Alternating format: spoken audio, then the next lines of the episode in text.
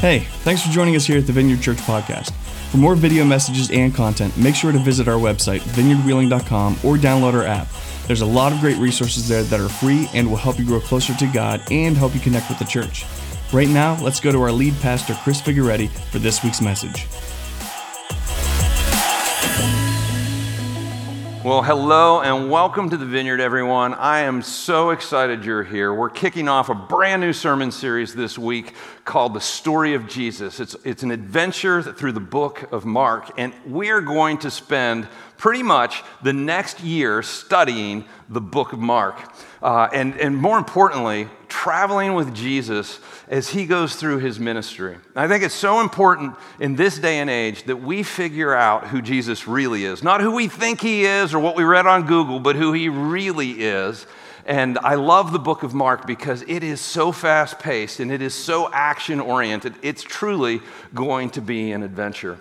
And whether you're a seeker who's trying to figure out what you think about Jesus, which is, if that is the case, this is the perfect series for you to be a part of because you don't want to see all the religious stuff. You just want to see Jesus. And that's what we're going to do. And if you're a longtime Christian, again, this is all about Jesus. And I believe from time to time we need to come back and just, just study him because because what we do is we make our own homemade custom Jesus, right? And we put we we grab pieces of, of things that we've read on the internet that we heard from other people and, and we form Jesus in our own image. And, and I'm telling you, that Jesus is not powerful, he is not transformative, he's not the one we're supposed to be following. We're supposed to be following the real Jesus. And so we're going to spend some time getting to know him, traveling with him, and answering this question Who is your Jesus? And I think God is going to reveal some pretty neat and amazing things for us along the way.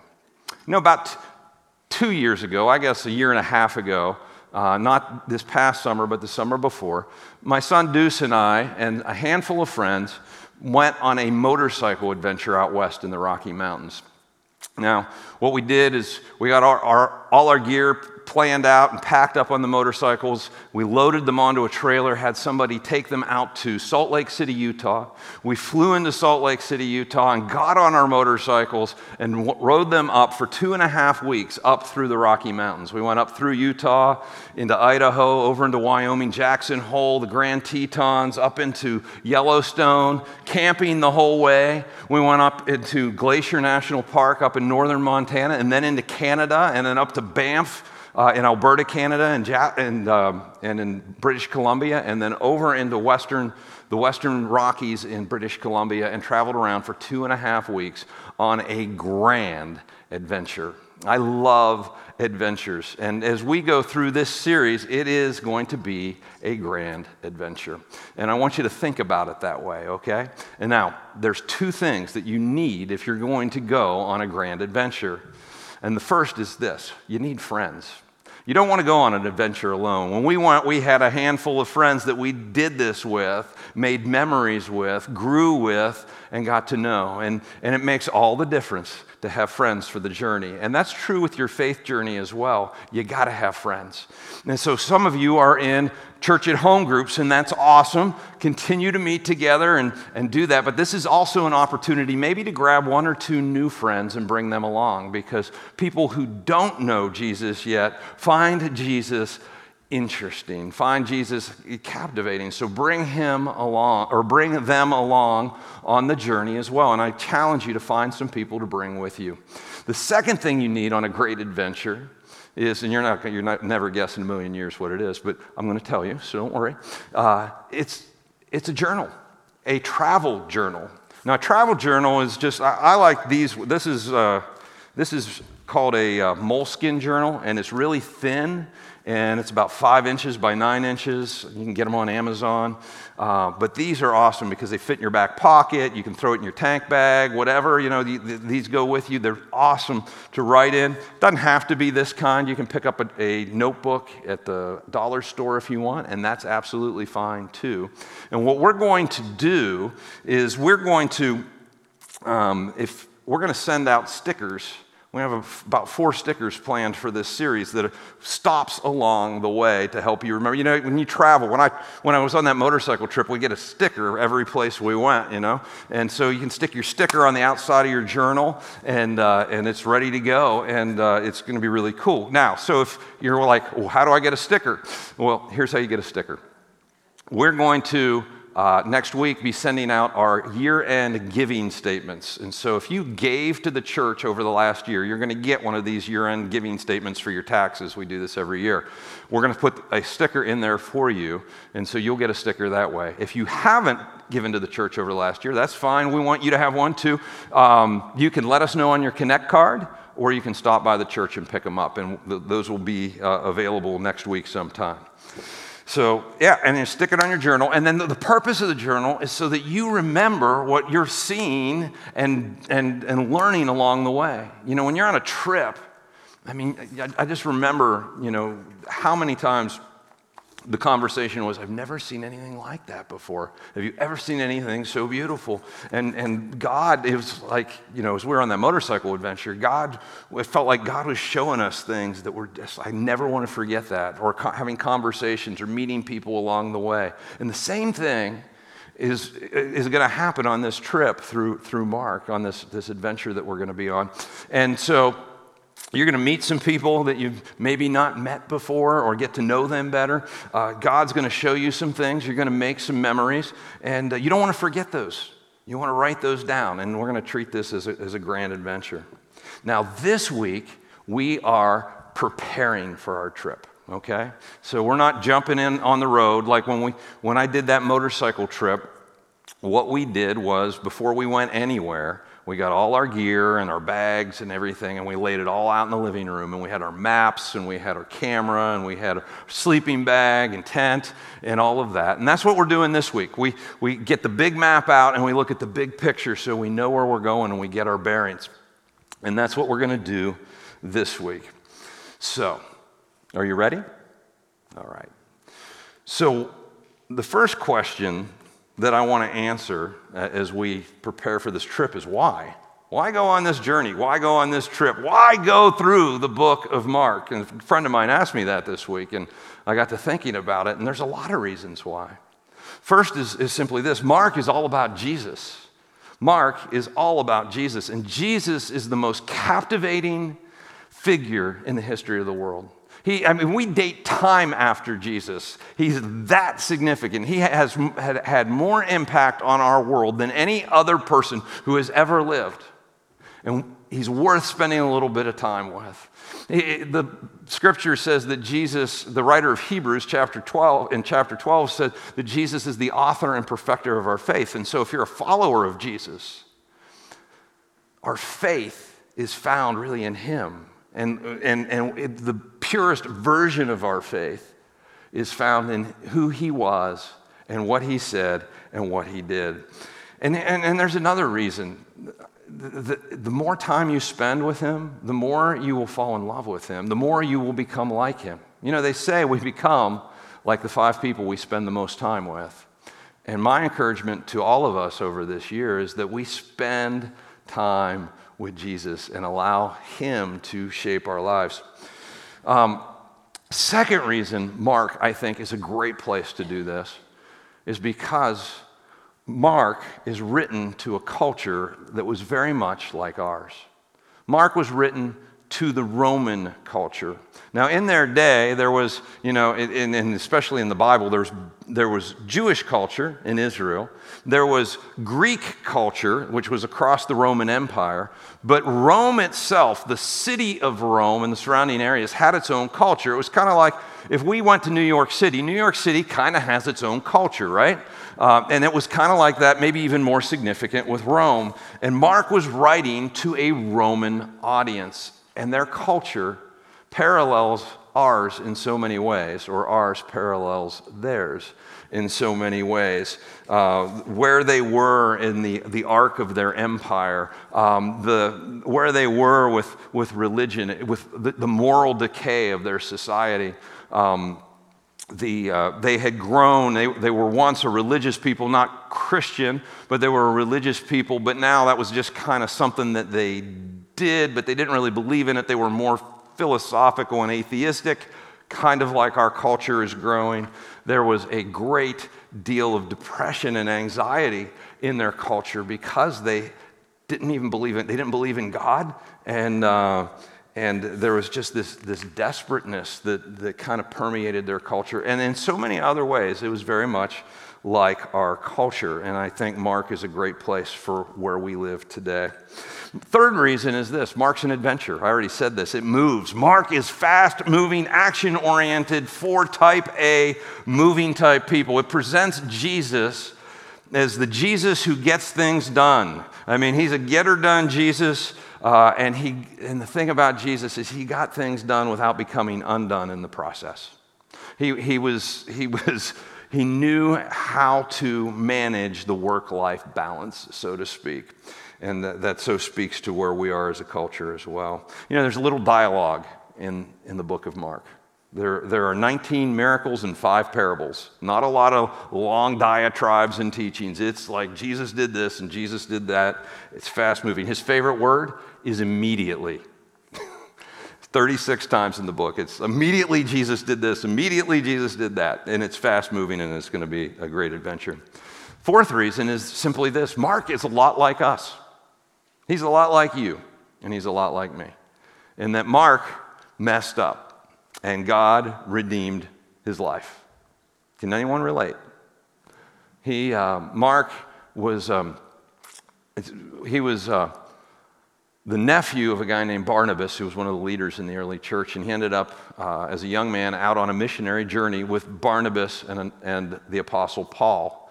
And Mark bailed on the, uh, on the, the trip. And Paul was really, really mad to the point that the, the next time they went out, Barnabas wanted to bring uh, Mark, and Paul was like, absolutely not. That kid's not reliable. No.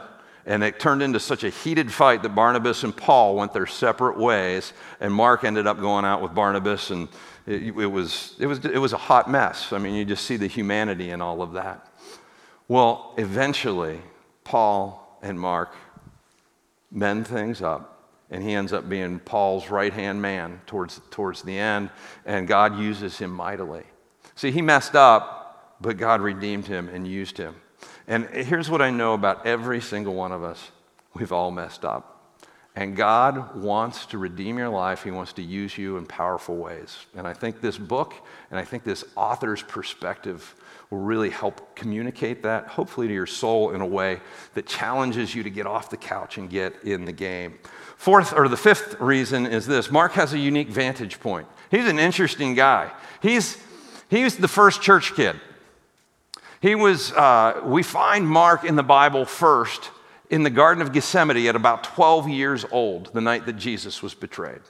He, he, he most likely was part of the church early, early on before that because his mother's house was the center of gathering in Jerusalem for the early church. So it's very likely that the disciples and Jesus hung out in his living room when they went to Jerusalem. He, he was there from the beginning as a young boy watching all the, all the fathers of the faith kind of who were just you know teenagers or young 20s and, and jesus and he, he saw all that unfold he um, in his living room. Uh, he, he ends up, um, he ends up uh, becoming a disciple of Peter.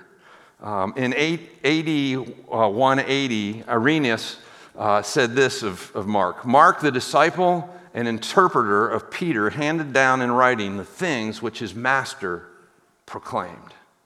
He, he, was, he was Peter's disciple, and in fact, many scholars believe that Mark uh, or that the book of Mark is really Peter's gospel because he was interpreting the things that, and, and writing down the stories that Peter told about Jesus and, and Jesus' life. Peter said this of Mark. He said, My true son in the faith. He was the nephew of Barnabas, an early church leader and a traveling companion and partner with the Apostle Paul in ministry. He knew everybody who was everybody, he was in the middle of it. He has a great perspective, and he really gives us Peter's perspective as well. Now, there's a sixth reason I think Mark is the place for us to be this year. And that is, and, and that we should go on this journey. And that is, I think it's time to take a deep biblical dive. I, I really do. Um, we always study the Bible, and we study the Bible in different ways, but every once in a while, it's good to just settle into a book and study for a while. And, this, and, and let the Word of God shape us. And that's what it does, right? When we study the Bible, it shapes our worldview. We're transformed by the renewing of our mind, as the Apostle Paul said. Um, and we, we're transformed by the renewing of our mind as we get God's words and his perspectives into our hearts uh, and into our minds. He guides our lives as we do this. He, when we are formed into his image, the Word of God truly, truly is alive and active. And it is powerful if you spend some time there. Now, we live and are living through some pretty tumultuous times, are we not? And we need now, probably more than ever, to be tied as closely to Jesus as we can be. And that's why we're studying the book of Mark, because it is the story of Jesus.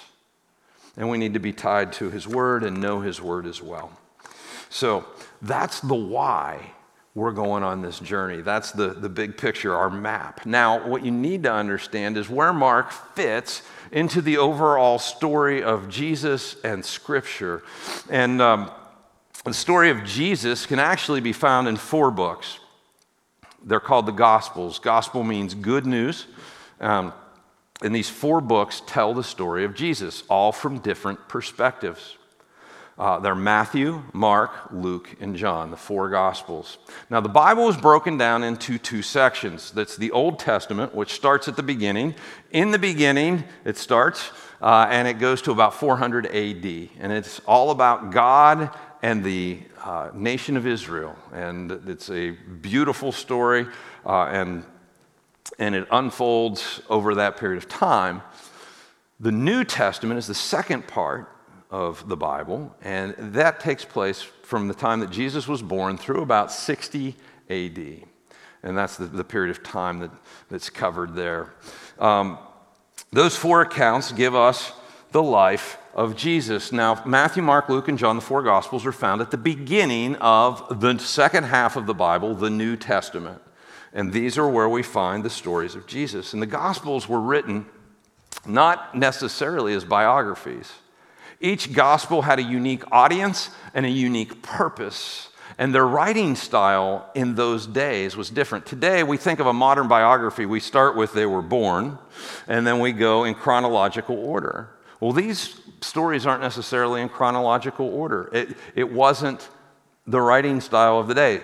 Um, they would uh, structure the books differently. They have the same stories, but sometimes people will say, well, you know, there are contradictions in the Bible because this happened here in Matthew and there in John, and it's all, and it's all out of order. It wasn't meant necessarily to be in order. And, you know, you had four different people giving four different angles of the same story. So they're all going to have seen it from a different location. So they've seen different nuances, different things. You know, this past year, the Super Bowl had 145 camera angles.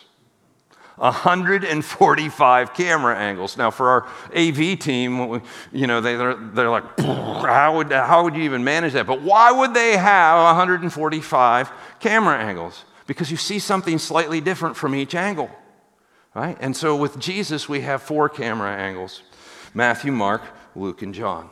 Now, the book of Matthew was written uh, to a Jewish audience. Matthew was a Jew writing to Jews, trying to convince them that Jesus was the Messiah that they were waiting for. Their prophets of old had spoken for God and from God, saying there was going to come a rescuer from heaven who will be from David's family, King David. He'll be part of his family, and he's going to come and he's going to rescue the nation of Israel and restore the kingdom of David. And they were waiting for this guy, and Jesus was the Messiah. So Matthew opens up with a genealogy. I mean, if you read the book of Matthew, it starts with, well, David had this kid and this kid and that kid, and, it goes down and it ties a line directly to Jesus, and Jesus was born into the family of David which was necessary for him to be the Messiah. And Matthew refers to the Old Testament about 129 times because he's writing to a Jewish audience that knows the Old Testament. Matthew was not written in chronological order, but had a very specific purpose. Now, I'm going to skip the book of Mark for now. We're going to come back around to that at the end. We're going to go to Luke. Now, Luke was written to Gentiles. Now, a Gentile was a non Jewish person, and around them in their area of the world, uh, they were considered, uh, it was a, a, Greek culture or a Greek mindset. Even though it was part of the Roman Empire, it was so heavily influenced by the Greek culture. They were called, scholars call them uh, Hellenistic or a Hellenistic mindset. It just means they were, they thought like Greek people. They were very rational and philosophical and, and they liked words and those kinds of things. And so Luke was writing to Gentiles and he was a Gentile, and he came to faith in, in Christ, and he ends up being welcomed into the, the early church, and he becomes friends with Paul and travels with the Apostle Paul. He writes the book of Luke, and he writes the book of Acts. The Acts of, are the, the uh, events and, and stories of the early church. And, and Luke is a fascinating guy. He was a medical doctor, he's very detail oriented. Uh, and he was a phenomenal historian because he was so detail oriented. And, and part of that was he's, he's Greek and he's writing to this, this culture. And his point, Luke's point, was that Jesus was a real person. You know, the, the Greeks had this history of, you know, Greek mythology. You guys familiar with Greek mythology? Yeah, they, they had this, um, you know, they had all these gods and, and different things. And, and Luke wanted them to understand that Jesus wasn't just another one of their gods. He wasn't a god that fell from the sky like Thor, right? He's not a Marvel movie character, but he was a real human being. This is why Luke opens up with Jesus' birth. When we celebrate Christmas and read about Jesus' birth, we read Luke chapter 2. Matthew or Mark doesn't even mention Jesus' birth. But Luke does because he needs his audience to understand that Jesus was a human being, that Jesus had to learn to eat, he had to, to be potty trained. He had to learn to pick up a hammer and build a chair. He didn't fall from the sky with a hammer, right? You know, and, and, and his first chair probably didn't look all that good. He didn't have any special advantages except that he was not born with a sin nature like the rest of us. And he had to be one of us because he was going to die for us. So Luke wanted us to understand this is not a Jesus is not a myth. He was a real person and this is real history and he designs his book that way. Luke says in Luke 1 verse 1, many have undertaken to draw up an account of the things that have been fulfilled among us just as they were handed down to us by those who from the first were eyewitnesses and servants of the word. So he went around and interviewed. He, Luke was not there when Jesus was around, but he went around and interviewed all the apostles and all the people who were, were witnesses to what had happened. And he put together an orderly account. He said, With this in mind, since I myself have carefully investigated everything from the beginning, I too decided to write an orderly account for you, most excellent Theophilus. So he's writing to Theophilus Theophilus is a Greek name. He's writing to, he's writing to Gentiles. He says, So that you may know the certainty of the things you have been taught. Jesus was a human being. This is a historical fact. And Luke does a phenomenal job of laying that out. Now, there's the book of John. And John was written to Jesus' followers, both Jewish and Gentile. Uh, John kind of begins with the assumption that you know the story and he is trying to build our faith and help us understand that Jesus is God. Now, John was one of Jesus' best friends. He was one of the 12 apostles. Jesus had a bunch of disciples, 12 apostles, which were his inner circle, and then there were three people in his inner inner circle, and that was, they were James, John, and Peter. And John writes of himself, I'm his favorite. He calls himself the, the one that Jesus loved. And uh, they were very, very close. And John only covers about 30 days of Jesus' life. That's it. He was like, we're going to focus right here because this is what is important. And he starts with the assumption that you know the story. A lot of times people will tell you if you know somebody who is interested in the Bible or interested in Jesus and they don't know where to start in reading in the Bible, tell them not to start in Genesis, start in the book of John. Don't tell them to start in the book of John. John was written to people who already have some, some, somewhat of a foundation. Tell them to start in the book of Mark. Mark's a perfect place to start. And that's what we're going to be doing now. Again, why it's such a great series to bring somebody to. John 1, John says this He says, In the beginning was the Word, and the Word was with God, and the Word was God. Jesus was God. That was, that's his point. In John 20, 30, Jesus performed many other signs in the presence of his disciples, which are not recorded in this book, but these are written that you may believe that Jesus is the Messiah, the Son of God, and that by believing you may have life in his name. So it's a faith building. but It was, it was designed to build faith and communicate that Jesus is God. And that brings us to Mark. Mark.